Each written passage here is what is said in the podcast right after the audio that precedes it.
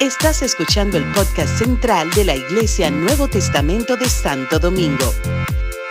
Esperamos que este mensaje sea de bendición para tu vida.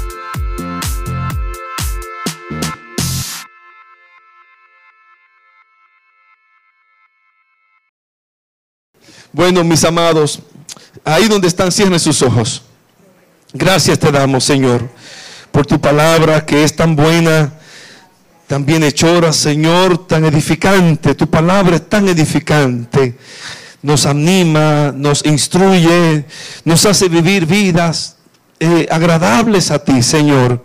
Y hoy, Señor, mi corazón se siente tan regocijado por la palabra que voy a compartir con mi iglesia.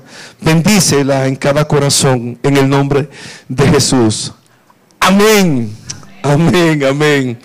Gloria a Dios. En esta mañana voy a compartir con ustedes una, una breve reseña, ¿verdad?, de lo que sería como el, el, libro, el capítulo central del libro de los romanos.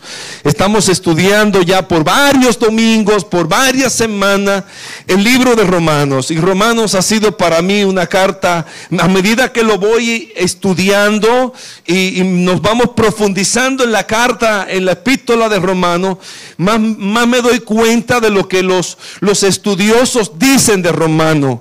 Eh, Martín Lutero lo llamó el Evangelio, el Evangelio. En otras palabras, como me pueden faltar cualquier otro libro de la Biblia, pero si me queda Romanos, con Romanos yo puedo vivir una vida cristiana. Martín Lutero decía, Romanos es tan importante que todo creyente debería aprendérselo de memoria.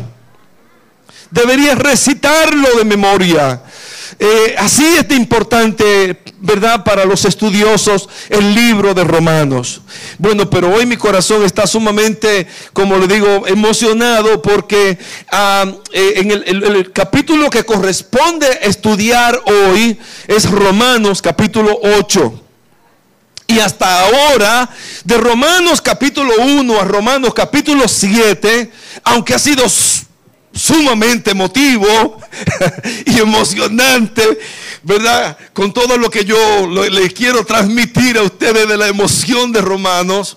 Bueno, pero han sido capítulos un poco duros, donde la palabra nos confronta con la ley, con el pecado. Y, una, y, a veces yo, ¿verdad? Mientras lo leo y estudio y, y aún predicándolo, me voy así como, wow, qué dura es esta palabra. Eh, el apóstol Pedro le decía, decía de, de, de, Pablo, Pablo, Pablo en sus epístolas dice cosas duras. Ustedes han visto a Pedro. difícil de, entender. Ese, ese Pablo no es fácil. Romanos nos presenta eso, del capítulo 1 al capítulo 7, presenta al hombre como un hombre culpable por su pecado, como, un, como una humanidad que está deprovista, como una, una humanidad, una condición miserable. Bueno, así termina el capítulo 7, justamente. Miserable de mí. ¿Quién me librará de este cuerpo de muerte? ¿Se acuerdan el domingo? O sea, el que no se acuerda no estaba aquí, ¿verdad? Porque más gráfico no pude ser. Carla, más gráfico no pude ser. Hasta, hasta un, cuerpo de muerte me, me, puse arriba. ¿Se acuerdan? O sea, o sea, Pablo así se sentía con el pecado. ¿Quién me librará de este cuerpo de muerte? Y termina diciendo, gracias doy a Dios por Jesucristo el único en donde hay solución para nuestra vida está en Jesús. Jesús es la solución para nuestra, nuestra condición humana, nuestro pecado, ¿verdad? Y entonces eh, eh, es aquí donde Pablo presenta este, este nuevo capítulo, que es como, digamos así, bueno, algunos estudiosos han dicho que si Romanos es una, un anillo, es un anillo, una joya, eh, Romanos capítulo 8 es la, el diamante de esa joya. el, capítulo 8 de Romanos es como el diamante de ese anillo. O sea, es como lo más precioso que tiene Romanos. Así que eh, eh, de eso se trata. En Romanos capítulo 8 vamos a, ver y a conocer lo que es nuestra vida, nuestra nueva vida en el Espíritu. O sea, como que ya, ya, ya Pablo habló bastante de la carne, de la ley, de, la ley que nos llevó cautivo. Ahora nos presenta una nueva vida. El creyente, tú y yo, tenemos la oportunidad de entrar a una nueva vida, a caminar en el Espíritu. Wow. Y esto es, esto es impresionante y es obviamente eh, transformador. Saber que nosotros podemos caminar, andar en el Espíritu. Que el Espíritu Santo es un recurso dado por Dios, eh, la tercera persona de la Trinidad, para, para ayudarnos a nosotros. Y esto está revelado en Romanos capítulo 8. Hasta ahora apenas en dos ocasiones el apóstol Pablo había mencionado el, Espíritu. En dos ocasiones, muy, muy sutil y muy ah, brevemente. En dos ocasiones mencionó el Espíritu Santo. En Romanos, por ahí capítulo 4 y uno en Romanos 5, en dos ocasiones. Pero en este capítulo, este capítulo yo, yo, lo, yo lo llamo el capítulo del Espíritu Santo. Porque 19 veces, 19 veces, después de no haberlo mencionado en los capítulos anteriores, ahora 19 veces hace mención del Espíritu, de la necesidad del Espíritu. Como, ok, miren, le, dije a ustedes su condición y que ustedes por más que quieran hacer, eh, vivir una vida cristiana. Oye, yo pregunto aquí, de los que estamos aquí, ¿cuántos quieren vivir una vida que agrade a Dios? Claro, todos, ¿verdad? Que hasta, o sea, pero uno se siente así como, ay Dios mío, pastor, pero dígame, ¿cómo cómo que esto se hace, verdad? O sea, es difícil, es difícil. Y a veces uno, ah, mire, hasta en los cultos, a veces uno pasa cosas, ¿verdad? Que uno, uno como que mira para arriba, mira para abajo. O sea, de momento la carne se, quiere como, ok, solamente me pasa a mí o, nos pasa a todos. Los pensamientos, las luchas, las cosas. O sea, humanamente, humanamente, esto es difícil, esto es imposible. Ahora viene como una, una super gracia, una, una, un recurso que entonces nos hace como, eh, eh, como superhéroes, tú sabes.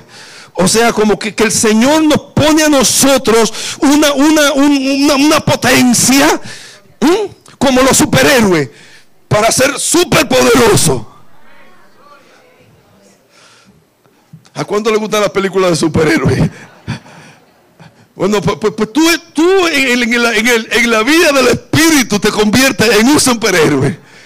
De eso se trata Romanos 8. Mm, de que podamos vivir eh, eh, eh, vida victoriosa, vida victoriosa, vida victoriosa. Vamos a verlo, vamos a verlo.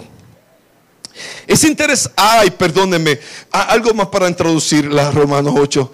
Romanos 8 es interesante, comienza con no, no hay, no hay condenación. Comienza con qué? Y termina diciendo, no hay separación. ¿Qué comienza diciendo? Termina diciendo, nadie te puede separar. Y, al principio, nadie te puede condenar. No hay condenación, no hay separación. Y en el, en el centro, ¿verdad? A los que aman a Dios, ayudan a bien. Miren, o sea, ¿quieren algo más lindo que Romanos 8? Por favor. Romanos 8 es, una, una, belleza. Así que vamos a verlo, vamos a considerarlo rapidito, algunos de estos versos que tenemos.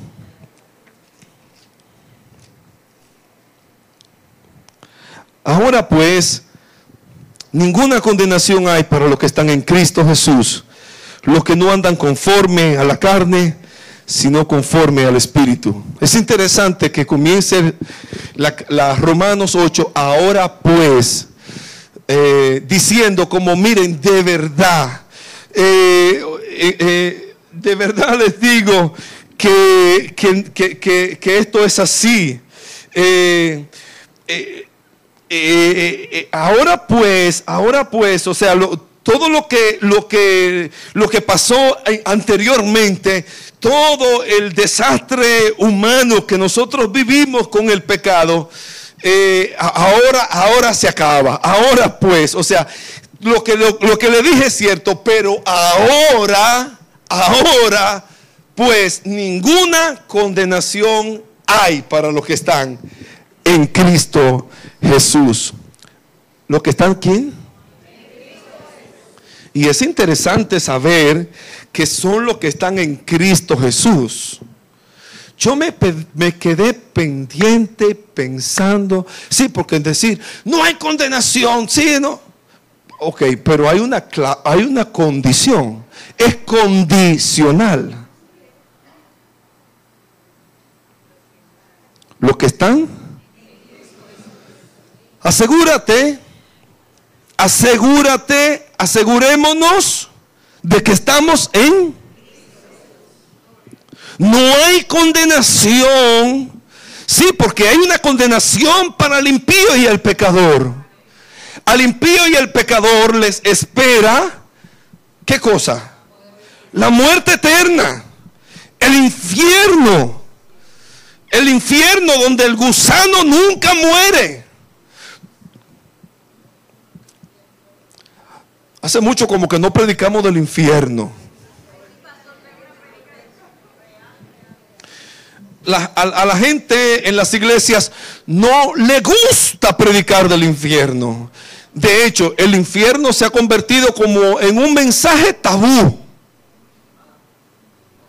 Para muchas iglesias no hay infierno. O sea, antes se decía, ¿verdad?, que eh, ciertas personas que, conocemos, que andan por la calle, eh, eh, siempre por los hogares, ellos no creen que hay infierno.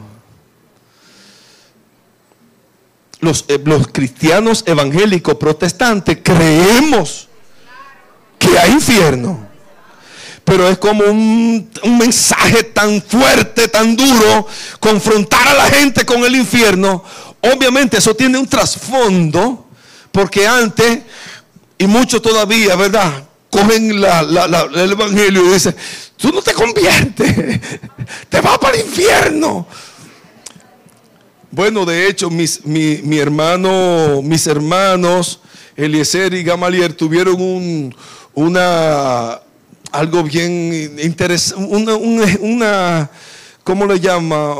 Una experiencia bien desagradable, precisamente en el metro, que en estos días se hablaban si, si prohibir eh, las prédicas en el metro o no se prohibir. ¿Ustedes oyeron eso? Mire, la verdad hay que poner ciertas medidas porque a veces se subían hermanos, como en esta ocasión que se subió un hermano y un, predicador y comenzó a predicar. Y, y reciban a Cristo y conviértase. Y todo el mundo estaba así en el metro. ¿Quién acepta? ¿Quién acepta ahora? Venga. Nadie. Se van a ir para el infierno todito. O sea, y mi hermano, por favor, por favor, bájale algo, espérate, como eh, suaviza un poco, espérate. Y la verdad es que ese es el tipo de, mensaje que muchas veces se llevó. Pero de eso a, quitar por, por, completo la condenación, Jesús dijo, el que cree en el Hijo tiene vida eterna y no, ha no vendrá condenación, mas ha pasado de muerte a vida. Pero el que no cree en el Hijo, ya ha sido condenado. O sea, hay una condenación para los que no están en Cristo. Y es interesante y es importante saber si estamos en Cristo. Estar en Cristo es vivir una vida que le agrade a Él. Estar en Cristo es reflejar la gracia de Cristo, es vivir una vida agradable a Dios. Ninguna condenación hay para los que están en Cristo, los que no andan conforme a la carne, sino conforme al Espíritu. Es interesante la segunda frase del versículo 1. Muchos estudiosos, o, más bien se entiende que, la, los, los, escritos antiguos, eh, los, los rollos encontrados no tienen esa frase ahí. Porque en el mismo capítulo, en el versículo 4, eh, está otra vez la frase, lo que no andan conforme a la carne, sino conforme al Espíritu. Algunos, algunos, algunos, eh, algunas versiones lo, omiten, pero aquí como que la repite, como quizá para ayudar el escritor, ayudar a Pablo como a confirmar lo que está diciendo. Lo que, lo que, lo que están en Cristo no hay condenación, lo que no andan conforme a la carne. Pero es obvio es obvio que si tú estás en Cristo, si tú estás en Cristo, ya tú no andas conforme a la carne, sino conforme al Espíritu. ¿Se entiende eso? Desde ahí comienza Pablo a expresar acerca de la importancia que tenemos de vivir una vida en el Espíritu. Una vida el Espíritu, porque la ley del Espíritu de vida en Cristo Jesús me ha librado de la ley del pecado y de la muerte.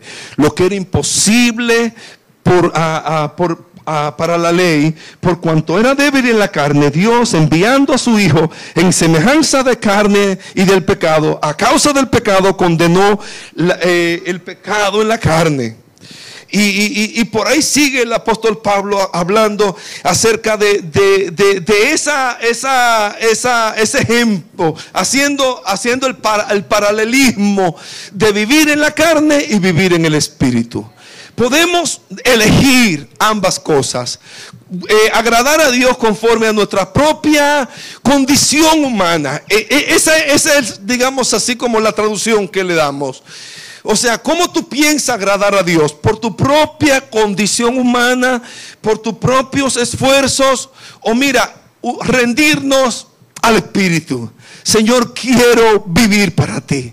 Espíritu Santo, todos los días decirle, Espíritu Santo, hoy nuevo, un nuevo día. un nuevo día de batallas, un nuevo día de lucha. Espíritu Santo, ven, sé mi compañero. Leí hace muchos años ese libro de, este gran predicador uh, ¿verdad? Benny Hinn. Y Benny Hinn escribió cuando se dio a conocer al mundo hispano ese libro que dice, buenos días, Espíritu Santo. ¿Alguien lo ha leído? Oh, es un libro sumamente, quizá usted no esté de acuerdo con la forma de ministrar del hermano Benijín. Pueden tener sus, diferencias algunos y eso, pero de verdad de que el hombre encontró una conexión con el Espíritu Santo es indiscutible. Y él escribió ese libro que se dice que se llama Buenos días, Espíritu Santo. Y él comienza, y él comienza, ¿verdad? Diciendo que, que esa es su manera de empezar el día. Esa es su manera de empezar el día. Decirle al Espíritu Santo, buenos días, Espíritu Santo. Mira, ven, vamos, vamos, vamos a caminar juntos, vamos a hacer lo que tenemos que hacer. Y es lo que Dios y a través de Romanos, eh, el apóstol Pablo nos quiere enseñar, nos quiere enseñar. O sea, nosotros no podemos agradar a Dios por nuestras propias fuerzas. Necesitamos al Espíritu Santo. A, tú tienes una cosa tremenda. por ejemplo, a, Ani, ¿verdad? Por ejemplo, Ani, Ani, eh, eh, Ani la de Pedro. Ani de Nova, también. Vamos a tomar de ejemplo a Ani de Nova. O sea, es, para mí es indiscutible que Annie tiene una cuestión del Espíritu. A esa, a esa hermana vino hoy, le cuento, estoy tratando de cambiar la modalidad del culto para irnos, están muchos aquí desde las 9 de la mañana, ¿cierto? Desde las 9 de la mañana empezamos hoy, yo llegué con lo que iban, iban a empezar el programa de discipulado y había un buen grupo ahí, están, hoy ahí abajo desde las 9 de la mañana. Así que estamos tratando de, de cambiar la modalidad del culto, aligerar y que todo sea más fluido. Obviamente, los anuncios y las cosas, pues, pues mentira. Yo la puse, yo la puse, perdón, yo la puse. No voy a culpar a la pastora. Yo la puse a dar los anuncios y obviamente, como ella dijo, no están todavía programados, pero ahí estamos, ¿verdad? Tratando. Pastora, gracias, de verdad, eh, con excelencia como siempre. Pero estamos tratando de cambiar la modalidad del culto. Y de momento yo le digo a Ani, a Ani Nova hoy, eh, aquí, Ani, tú vas a comenzar el servicio ah, con una oración. Y de verdad, pastor, sí, vas, a comenzar el servicio eh, motivando al pueblo. Oye, simplemente decirle, designarle. Y aquella mujer comenzó. Eh, comienza en la Biblia. La Biblia dice, vamos, vamos a estar debajo. Y una autoridad del Espíritu. Tremenda. Gloria a Dios. Eh, te bendigo, Hani. Te bendigo, te bendigo, te bendigo.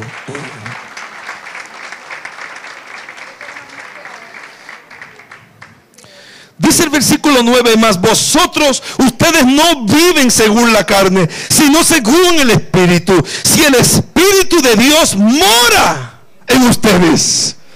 Si el Espíritu de Dios mora en ustedes. Y si alguno no tiene el Espíritu de Cristo, no es de Él.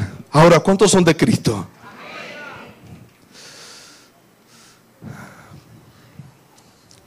¿Cuánto han recibido a Cristo en su vida y en su corazón? Gloria a Dios. Así que si el Espíritu de Cristo mora en ti, tú eres de Cristo. Y Dios quiere que tú te llenes todos los días de su Espíritu, del Espíritu de Cristo, del Espíritu Santo, para que andes una vida y vivas una vida agradable a Dios. Dice el versículo 11, mira la importancia. Y si el espíritu de aquel que levantó de los muertos a Jesús mora en ustedes, si el espíritu de aquel, si el espíritu de Dios que levantó de los muertos a Jesús mora en ustedes, ahí está la Trinidad.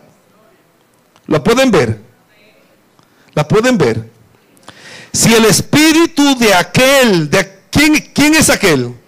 Dios mora eh, de los muertos a Jesús. El, que, el, el, espíritu de aquel que levantó de los muertos a Jesús mora en ustedes. El que levantó de los muertos a Cristo Jesús. Dice la palabra, vivificará vuestros cuerpos mortales por su espíritu que mora en ustedes. Si el Espíritu de aquel, de Dios Padre, el Espíritu de Dios, que es el Espíritu Santo, el que levantó de los muertos a Jesús, en otra palabra, el Espíritu Santo fue el, Jesucristo fue resucitado con poder por el Espíritu Santo. Si el Espíritu de aquel que levantó de los muertos a Jesús mora en ustedes, el que levantó de los muertos a Jesús vivificará también sus cuerpos mortales por su espíritu que muere en ustedes. En otras palabras, ese Espíritu Santo es un espíritu que vivifica. Es un espíritu que da vida. Es un espíritu de resurrección. Es un espíritu de gracia. Es un espíritu que transforma. El Espíritu Santo. Ahí vemos la importancia del Espíritu Santo. Para el día de la resurrección, el que no tiene el Espíritu Santo, que ni lo como decíamos, ¿verdad? Que ni saliste que no va. O sea, sí, o sea, eh, eh, necesitamos el Espíritu Santo morando en nosotros. Porque eso es lo que nos va a vivificar. ¿Cuántos dicen amén? Ábrete al Espíritu Santo. Dile Espíritu Santo, lléname cada día. Hazme andar, hazme andar en el Espíritu. Enséñame a andar en el Espíritu. Ahí estamos, ahí lo vimos. La importancia para, para vivir, para, ¿cómo se llama? Para, para, para, para eh, la necesidad que tenemos del Espíritu Santo para, para vivir una vida vivificada y para, para ser resucitado juntamente con Él y para vivir una vida, ¿verdad?, eh, llena de, de la gracia de Dios.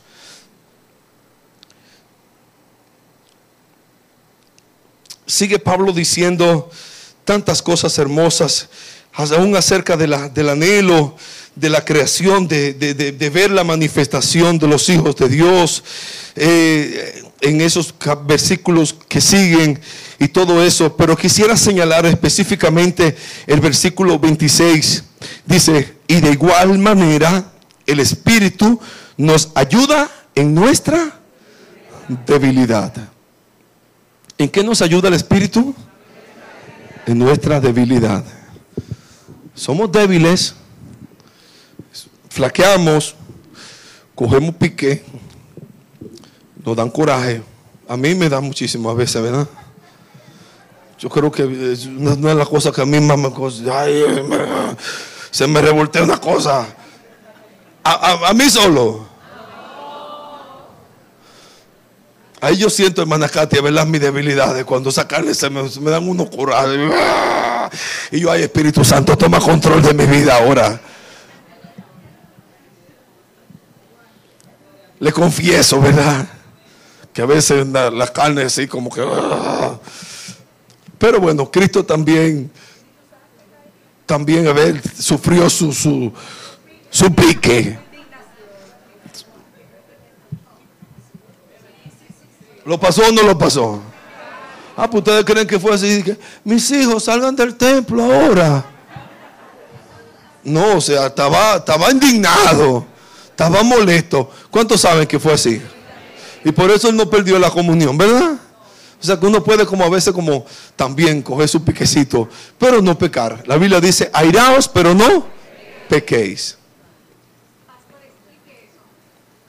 Lo que te estoy diciendo, o sea, de momento tu carácter, tus emociones se alteran, pero inmediatamente necesita antes de, por ejemplo, un exabruto, una mala palabra, una cosa que te salga, que te haga salir de, tu, casilla, que, que, el Espíritu tome control de tu espíritu. ¿Estamos de acuerdo? ¿Cuántos quieren ser controlados por el Espíritu Santo?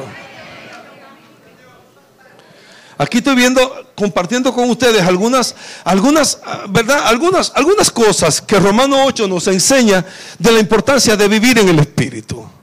El Espíritu nos controla la carne, dice los primeros versos de, Romanos. El Espíritu nos vivifica, nos vivifica, nos, da la esperanza de una resurrección. Y, tercero, vemos aquí que de igual manera el Espíritu nos ayuda en nuestra debilidad. Porque somos débiles. Dice la palabra de ahí en Romanos 8:26 que ni siquiera sabemos pedir como conviene. Dígame una cosa, ¿a cuánto se le hace a veces como difícil pasar mucho tiempo, media hora, una hora de oración, solamente orando? Por favor, séame sincero. Por favor, claro que sí. Uno dice, ¿y ahora qué más pido? ¿Qué más pido? ¿Qué más pido? Bueno, dice aquí la palabra que, que eh, porque ni siquiera sabemos pedir como conviene. O ya sea que a veces eh, se nos va la mente por, por el otro lado, o a veces estamos pidiendo cosas que ni siquiera necesitamos. Y Dios quiere que estemos quizá intercediendo por una cosa y estamos pensando, pidiendo otra.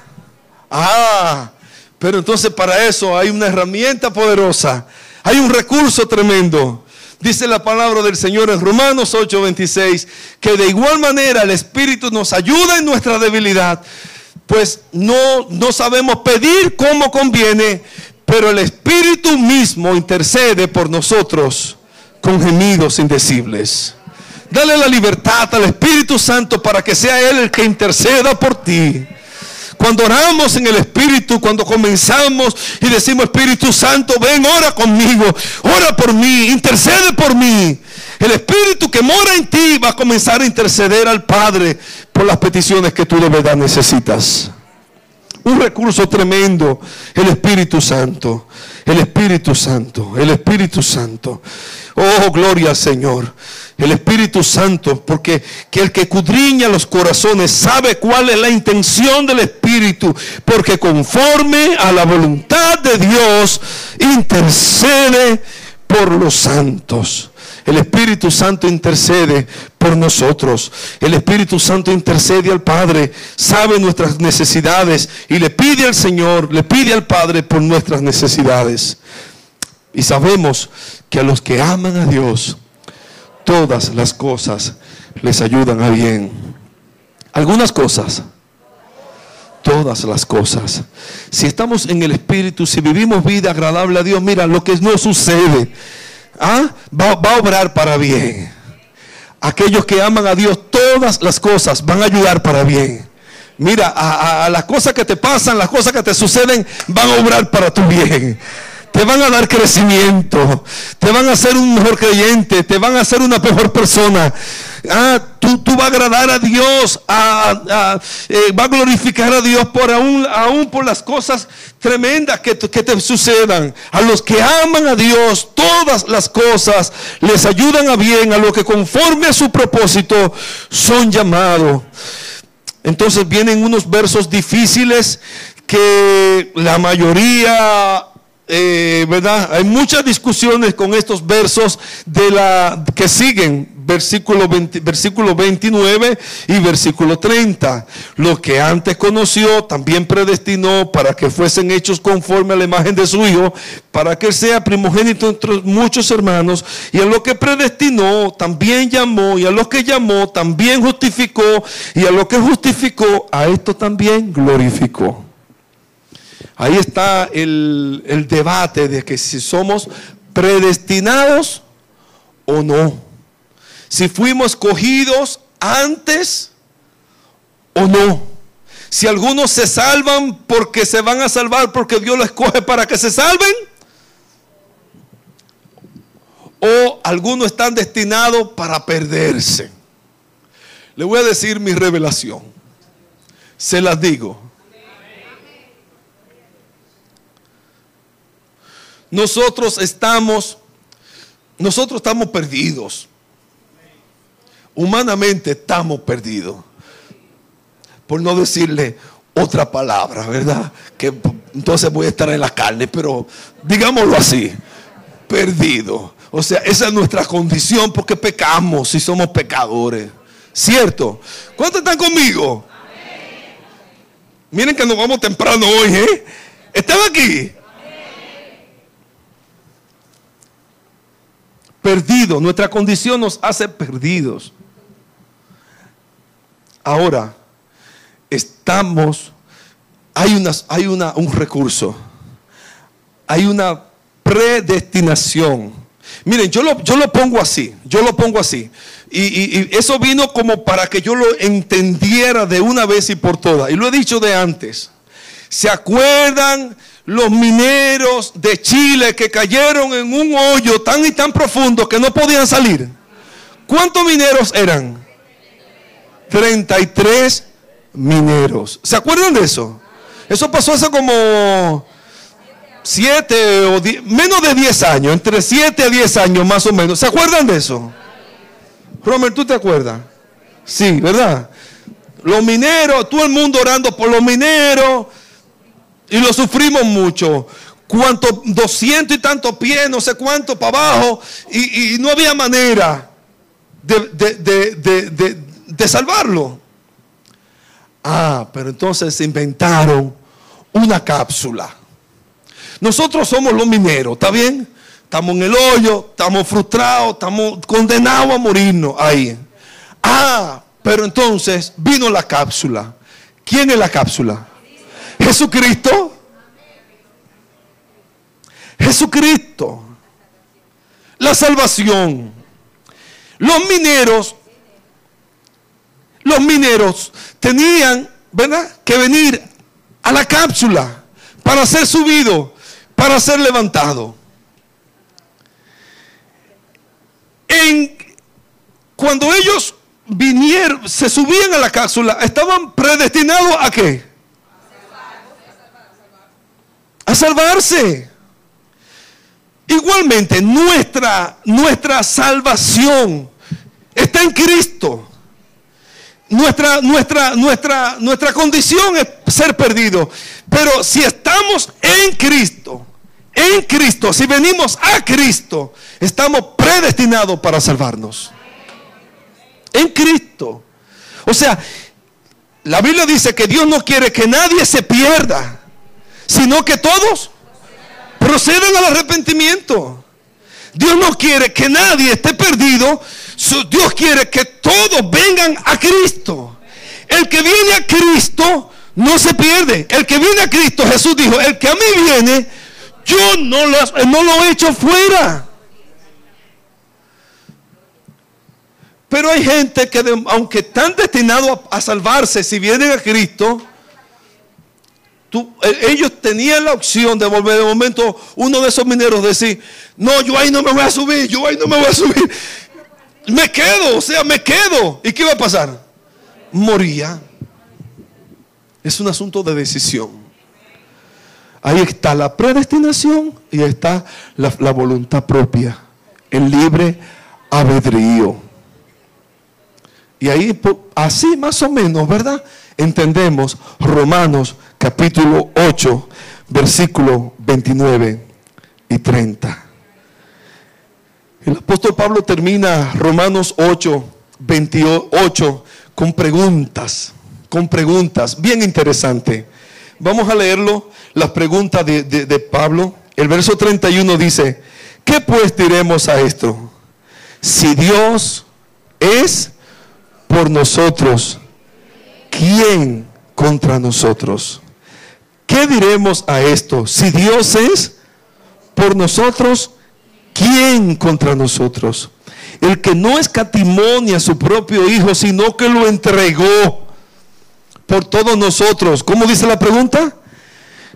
¿Cómo no nos dará también con Él todas las cosas? ¿Quién acusará a los, a los escogidos de Dios? Y la respuesta es, Dios es el que justifica. ¿Quién es el que condenará? ¿Cuál es la respuesta? Cristo es el que murió. Más aún el que también resucitó. El que además está a la diestra de Dios. El que también intercede por nosotros. La pregunta, ¿quién nos separará del amor de Cristo? Y sigue preguntando, tribulación o angustia o persecución o hambre o desnudez o peligro o espada, como está escrito, por causa de ti somos muertos todo el tiempo y somos contados como ovejas de mataderos, de matadero. Antes en todas estas cosas somos más que vencedores por medio de aquel que nos amó. Por lo cual estoy seguro que ni la muerte, ni la vida, ni ángeles, ni principados, ni potestades, ni lo presente, ni lo porvenir, ni lo alto, ni lo profundo, ni ninguna otra cosa creada no podrá separar del amor de Dios que es en Cristo Jesús Señor nuestro. ¡Ah! No hay condenación. Pablo comienza el capítulo 8, no hay condenación, termina diciendo, no hay separación. Nada no podrá separar. Si nosotros permanecemos en Cristo, en Cristo, Subámonos a la cápsula esta, a la cápsula de salvación. No nos salgamos de Cristo. En Cristo, solamente en Cristo hay salvación. Aleluya. Llenémonos del Espíritu de gracia. Hay gracia disponible, hay vida en el Espíritu disponible para nosotros. Aprendamos a vivir una vida que agrade a Dios, buscándole, abriendo nuestro corazón al Espíritu Santo, al Espíritu de Dios, para que nos enseñe a vivir vidas agradables a Dios. Hoy, qué bueno es el Señor. Dios es bueno y para siempre su misericordia. Dios me lo bendiga, iglesia. Vamos a estar de pies. Aleluya. Gloria a Dios.